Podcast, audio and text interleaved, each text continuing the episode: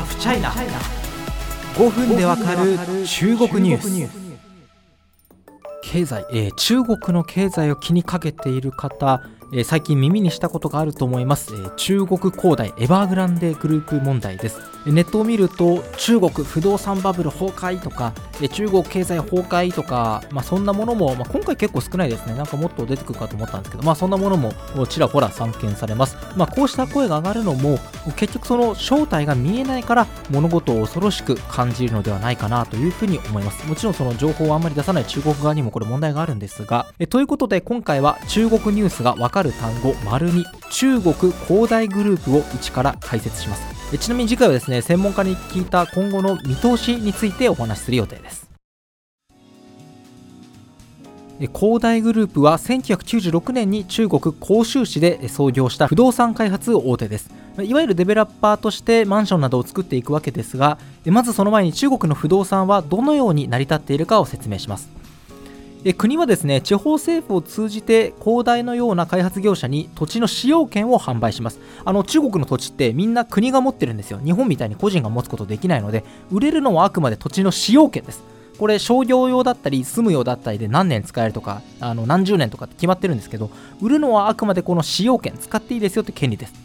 その使用権を買い取った業者がマンションなどを建てます。そして土地の使用権と建物の所有権建物は持っていいんであのセットにして個人や企業に売るのが一般的な流れです、まあ、地方政府にとってみればこの使用権を開発業者などに売った収入が貴重な財源になってるんですね。地方政府はこの財源で公共事業などを売って地域内の経済成長につなげて北京にアピールするんですね。俺たちこんなに成長しました。修正させてくださいみたいなね。えつまりこの使用権販売ってのは地方政府にとってやめられないビジネスなんです。え中国はこれまでに不動産を投資の対象と見ることが非常に一般的でした。こうした投資マネーが集中して出来上がったのがいわゆる不動産バブルでして、まあ、中国恒大もですね銀行などから融資を受けて積極的な投資を続け2020年には中国物件販売面積で第2位となりました。そして金の元では銀行からの借り入れだけではありません。資産運用商品である理財商品というものも発売しました。理財の利は理科の利理財の財は財産の残ですね。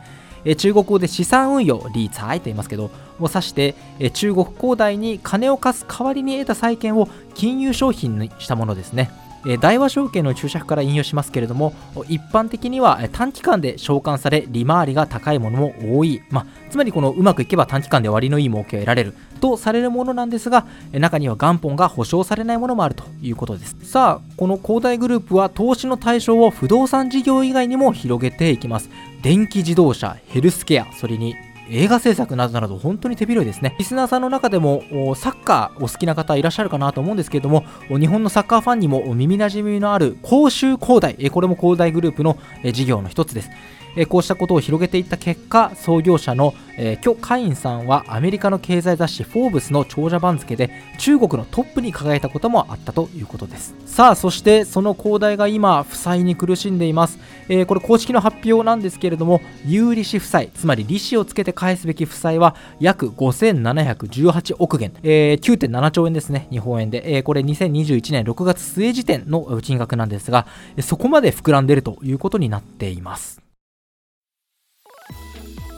もちろん気になるのは今後ですよね。今後どうなるのかと。えー、デフォルト、つまり債務不履行の可能性も報じられています。えー、これつまりどういうことかっていうと、えー、広大にお金を貸しましたと。えそれが利子つけていつか帰ってくるだろうと思っていたら、もうまあ、それが帰ってくるのが遅れるとか減額する、あるいは最悪もう紙くずになってしまうということです。特に貸し付けていた金額が多いと思われるのは銀行ですから、銀行は大損してしまい、そして銀行間でもちろん金を融通しているわけですから、これが連鎖する可能性も危惧されています。中にはアメリカで起きたリーマンショックに例える声もあるくらいです。しかし専門家は冷静にこの状況を見ているんですね。その取材の結果を次回お届けしたいと思います。